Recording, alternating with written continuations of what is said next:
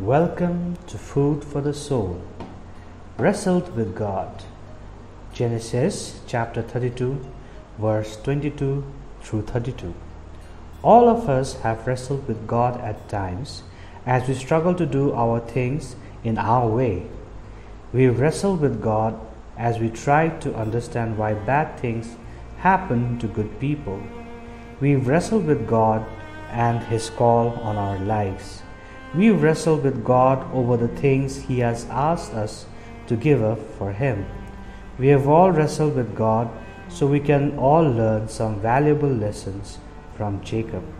The night Jacob was left all by himself on the banks of Jabbok, the most famous and perhaps the strangest wrestling match in all of history took place.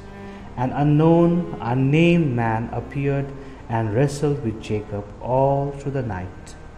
Lesson to learn Jacob was alone in his camp and with the plans that he had to please his brother to be forgiven, but unexpectedly, God comes and wrestles with him.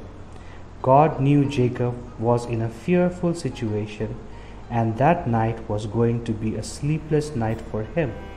So, to remove that fear from him, God intervened and wrestled with him until the break of the dawn.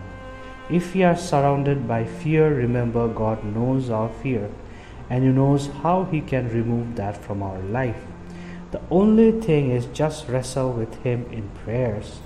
This wrestling match was not only something that God wanted, but it was something Jacob needed at that point of time.